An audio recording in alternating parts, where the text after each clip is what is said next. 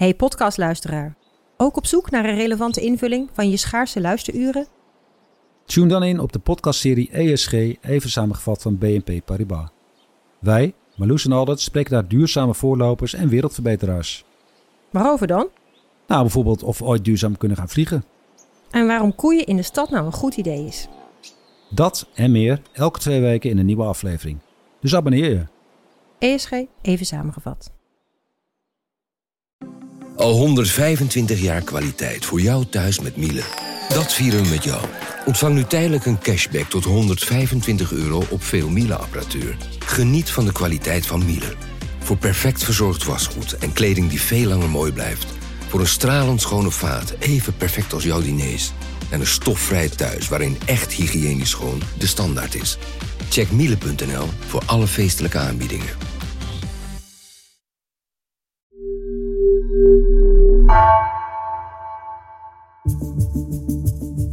Vanaf de redactie van NRC het verhaal van vandaag.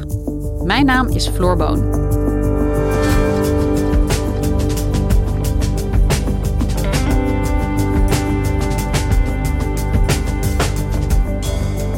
Geëvacueerde Afghanen belanden niet alleen in landen die militairen hadden in Afghanistan, maar ook op plekken waar je het niet zou verwachten. Zoals in toeristenresorts in Albanië, waar ze met open armen worden ontvangen. Buitenlandredacteur Mark Duursma zocht deze mensen op en zag dat de opvang van vluchtelingen ook anders kan.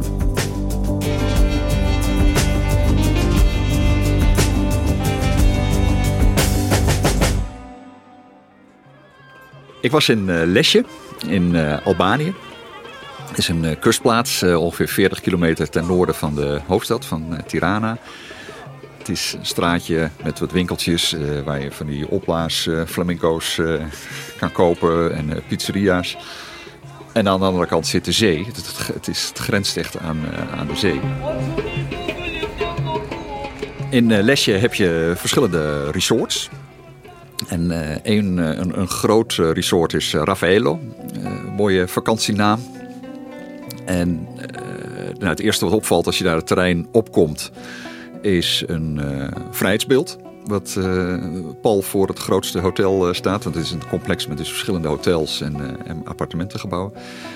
maar het eerste wat je ziet is dat vrijheidsbeeld. Een, een, kopie daarvan natuurlijk. En formeel vier en vijf sterren wij zouden het eerder als drie sterren kwalificeren, denk ik. Maar wel een, uh, een mooi groot zwembad uh, tussen de hoge gebouwen. En rond het zwembad uh, zitten toeristen. Veel uit, uit Albanië zelf, maar ook uit het buurland Kosovo. En sinds twee weken zitten daar ook Afghaanse vluchtelingen. Dus daar in een Albanese kustplaats zitten Afghaanse vluchtelingen in een resort. Ja, dat is een bijzonder beeld. Ook door het contrast, omdat uh, ja, die toeristen die zijn schaars gekleed. Maar de Afghaanse vluchtelingen uh, hebben uh, ja, allemaal veel kleren aan, alles bedekt. Een aantal vrouwen met hoofddoek. Zowel ja, gezinnen, maar ook mensen alleen, veel jonge mensen, opvallend veel vrouwen, ook zowel ja, gesluierd als ongesluierd. Ja, die verblijven daar omdat ze ja, uit Kabul zijn gekomen na de overname door de Taliban. Dat is heel wrang, omdat aan de ene kant is het een, een inderdaad een vakantieoord waar ja, mensen plezier hebben in het zwembad en waar het prettig vertoeven is. Maar voor de vluchtelingen ja, is het natuurlijk geen vakantie.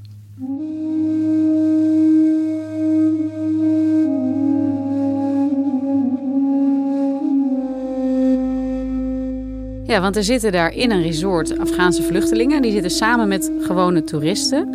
Waarom heeft juist dat land dan deze vluchtelingen opgenomen en hen vervolgens ook nog eens in een vakantieresort ondergebracht? Albanië heeft in een vroeg stadium aangeboden om vluchtelingen op te nemen. Wat natuurlijk opmerkelijk is, want Albanië is uh, op drie na het armste land van, uh, van Europa.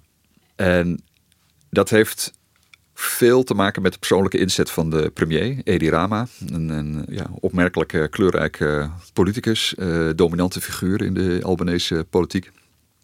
Die had al in juni in een NAVO-verband gezegd, we moeten iets doen. Ehm, ik ben ook langs geweest bij, bij de premier, bij Edi Rama in Tirana. Aanvankelijk moest ik even wachten in een soort antichambre. En uh, helemaal kaal. En dan alleen wat papegaaien op het balkon. En uh, een, groot kunstwerk. Dus het was meteen al een beetje een, surrealistische omgeving. En zelf zit Rama in een enorm vertrek.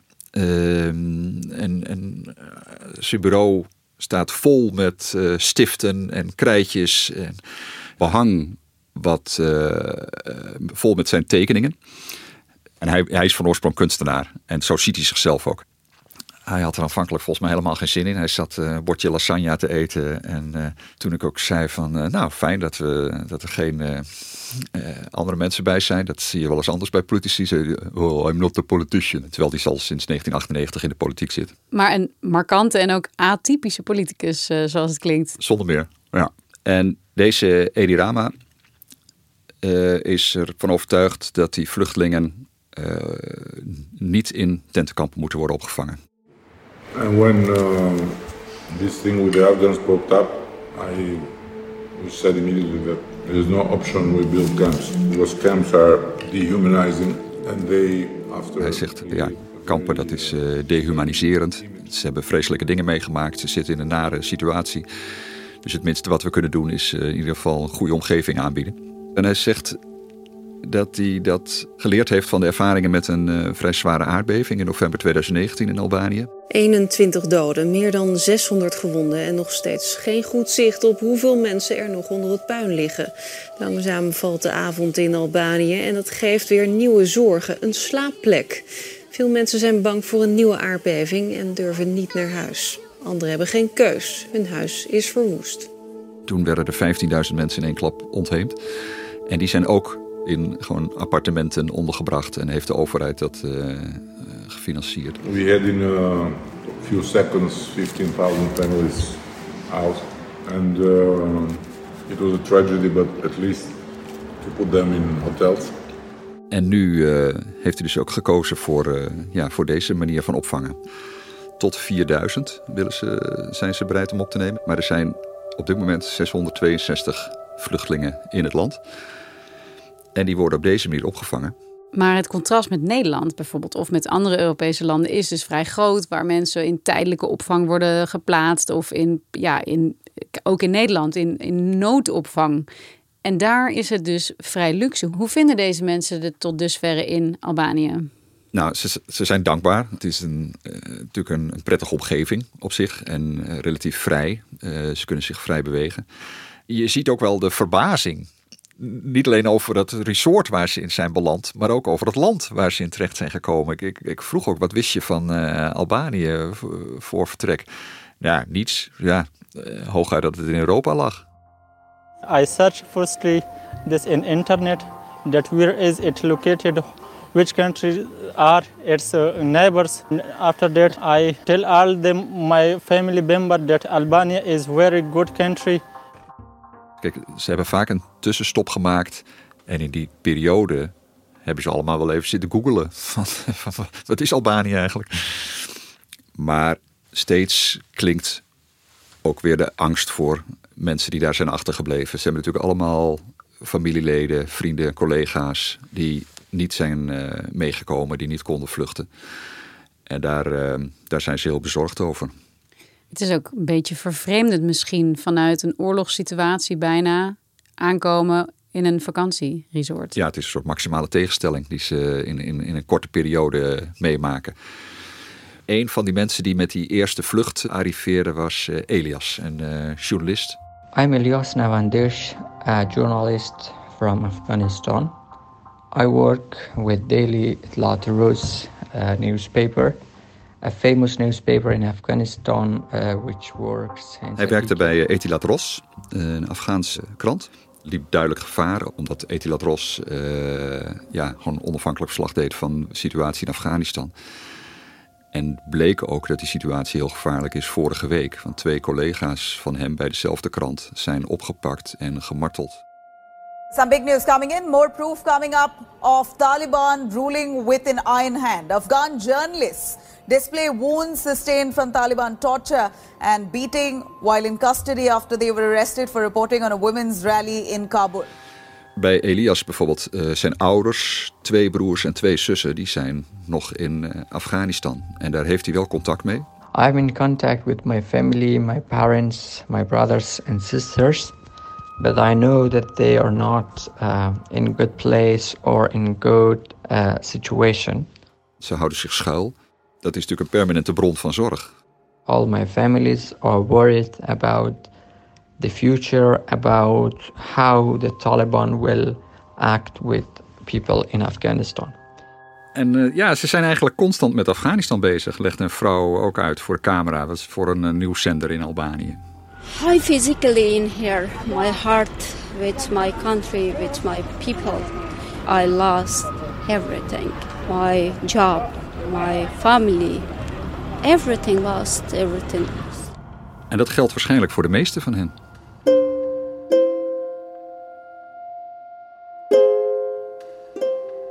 hey, en Mark, waarom nou precies Albanië? Albanië had geen eigen strijdkrachten in Afghanistan. Uh, terwijl veel andere landen dat die mensen hebben geëvacueerd dat juist wel hadden. Wat in dit geval een grote rol speelt, is de rol van de Verenigde Staten. Het gaat om mensen die of direct voor de Amerikanen werkten in Afghanistan of voor instanties die financieel werden ondersteund door Amerikaanse instanties. En dat maakt deze groep wel bijzonder, omdat het bijna allemaal om hoogopgeleide gaat. Het zijn journalisten, maar ook ingenieurs, mensen die, bij, uh, die, die zich inzetten voor uh, mensenrechten of vrouwenrechten. Maar bijna allemaal mensen die ook uh, gewoon goed Engels spreken. Is het dan ook de bedoeling dat deze mensen uiteindelijk in de VS terechtkomen? Het is bedoeld om de Verenigde Staten de tijd te geven die mensen allemaal ja, te, te, te screenen, zeg maar. Dus dat is ook wat er in deze fase gebeurt. En aanvankelijk werd op een paar maanden gerekend voor die fase. Maar nu gaat zowel de vluchtelingen als de Albanese overheid ervan uit dat dat wel 12 tot 14 maanden uh, gaat duren. Dus het is best een lange periode om daar te zitten.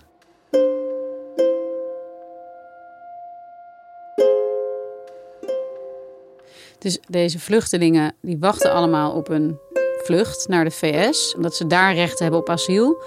Maar dat gaat dan heel lang duren. Is dit puur een gunst van Albanië aan de VS?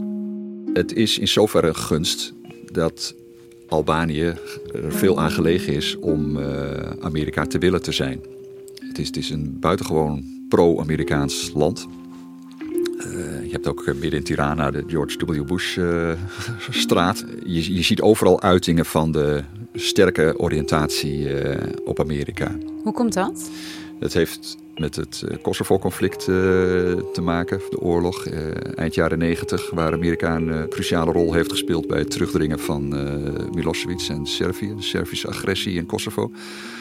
Ja, daar is een grote dankbaarheid voor in Albanië. Dus heeft dat dan ook te maken met dat vrijheidsbeeld dat daar in het resort stond, dat ze zo zich betrokken voelen op de VS? Ja, ik denk het wel. Maar ik denk dat er ook andere dingen spelen. Een, een, andere geopolitieke reden is dat Albanië ontzettend graag lid wil worden van de Europese Unie. Al jaren. Dat, dat bleek ook wel in het, in het gesprek met Edi Rama, met de premier. Dat hij, hij zegt ook van uh, Europa is een religie voor ons. Europe for us is a religion. For us, Europe is a place that finally we can choose. After hundreds of years of history, obliged to live in places we didn't choose under different empires that were imposed to us. This is our choice. Hij noemt het letterlijk het, het mooiste project van de mensheid. The European integration process is very important. It's, I, sometimes I say it's even more important than membership because it makes you grow democratically and institutionally. Ja, hij is er helemaal lyrisch over. En dit is natuurlijk een geste of een initiatief wat daar waarschijnlijk ook weer aan bijdraagt. Het is een land wat heel erg in ontwikkeling is en wil laten zien van ja, wij horen erbij, wij leveren ons aandeel, ook al zijn we arm.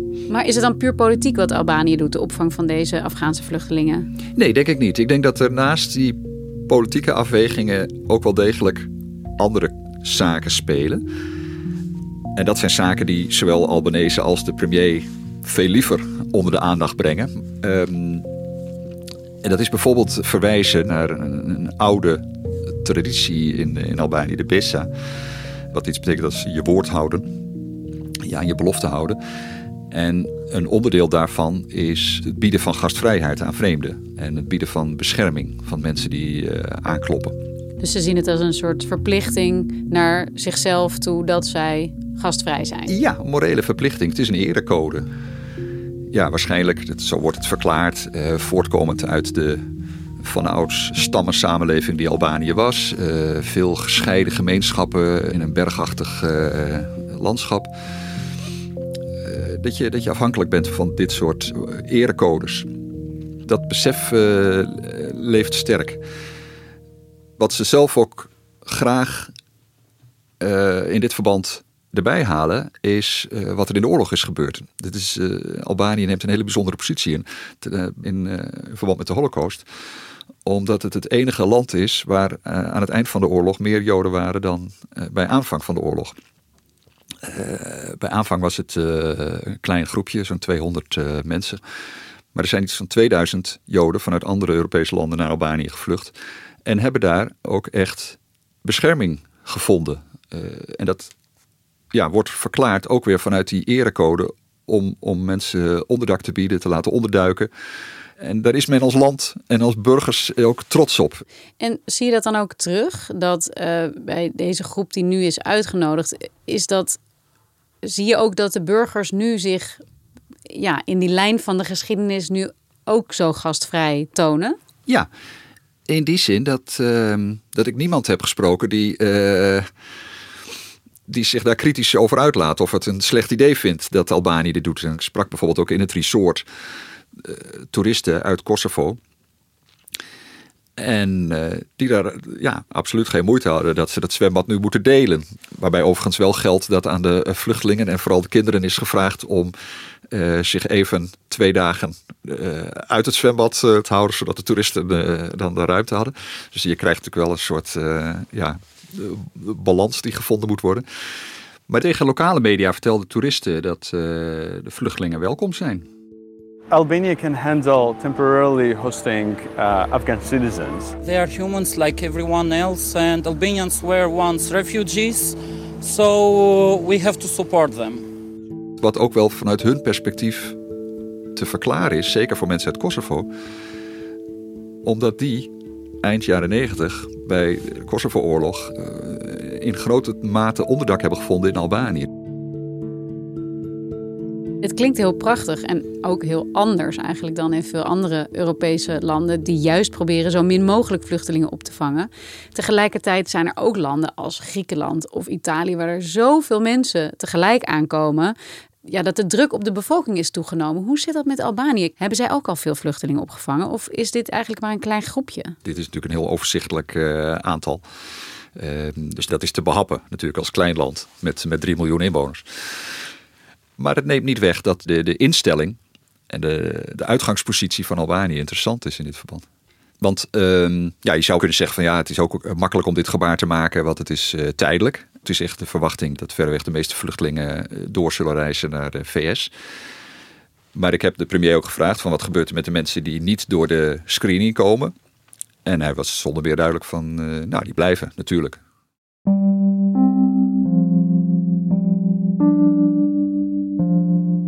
En hoe denken die Afghanen dan eigenlijk over de toekomst? Want het klinkt alsof zij het helemaal niet slecht getroffen hebben in Albanië, maar de meesten willen misschien wel veel liever naar de VS. De, uh, ja, Um, het is nu een, een, rare periode van afwachten. En een beetje rond het zwembad hangen en uh, een beetje volleyballen. Ze hebben niks te doen. Dus ze, ze, ze, zitten een beetje op hun telefoon. Er wordt wel geprobeerd om uh, mensen wat meer te integreren ook in de, in de samenleving uh, ter plekke. Er was bijvoorbeeld een bijeenkomst van een vrouw van schoonheidsspecialistes. En die gaf een soort uitleg aan een groep vrouwen van wat de mogelijkheden zijn om een beroep te doen op, op uh, als, als, ze zich willen opmaken of uh, naar de kapper. Dat soort dingen. Dat, ik sprak na afloop zo'n vrouw, die, die was daar heel blij mee. Maar in essentie zijn ze nu vooral aan het wachten tot ze hun leven weer kunnen voortzetten. Klopt, ja. En ik, ik werd wel geraakt door de, de, de soort verborgen tragiek. Omdat je oppervlakkig gezien denk je van nou, Het een prettige omgeving en uh, zwembad en het was warm en uh, relatief vrij ziet het eruit. Maar als je dan mensen spreekt, dan ja, dat is toch heel, heel triest. Ze willen helemaal niet bij een zwembad zitten. Nee, precies. Lijkt leuk, omdat wij het met vakantie associëren. En, en, en in vergelijking met vluchtelingen die in andere landen in een tentenkamp zitten, lijkt het zeker een, uh, een, goede situatie. Maar dat is het niet. Ze zijn uh, permanent bezorgd over, uh, over hun dierbaren die nog in Afghanistan zijn. Ze kunnen niet terug en ze, ze weten niet wat de toekomst brengt.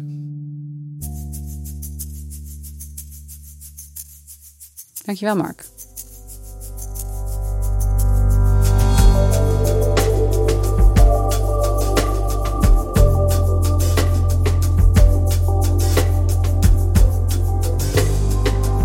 Luisterde naar vandaag, een podcast van NRC. Eén verhaal, elke dag. Deze aflevering werd gemaakt door Esme Dirks en JP Geersing. Dit was vandaag. Maandag weer.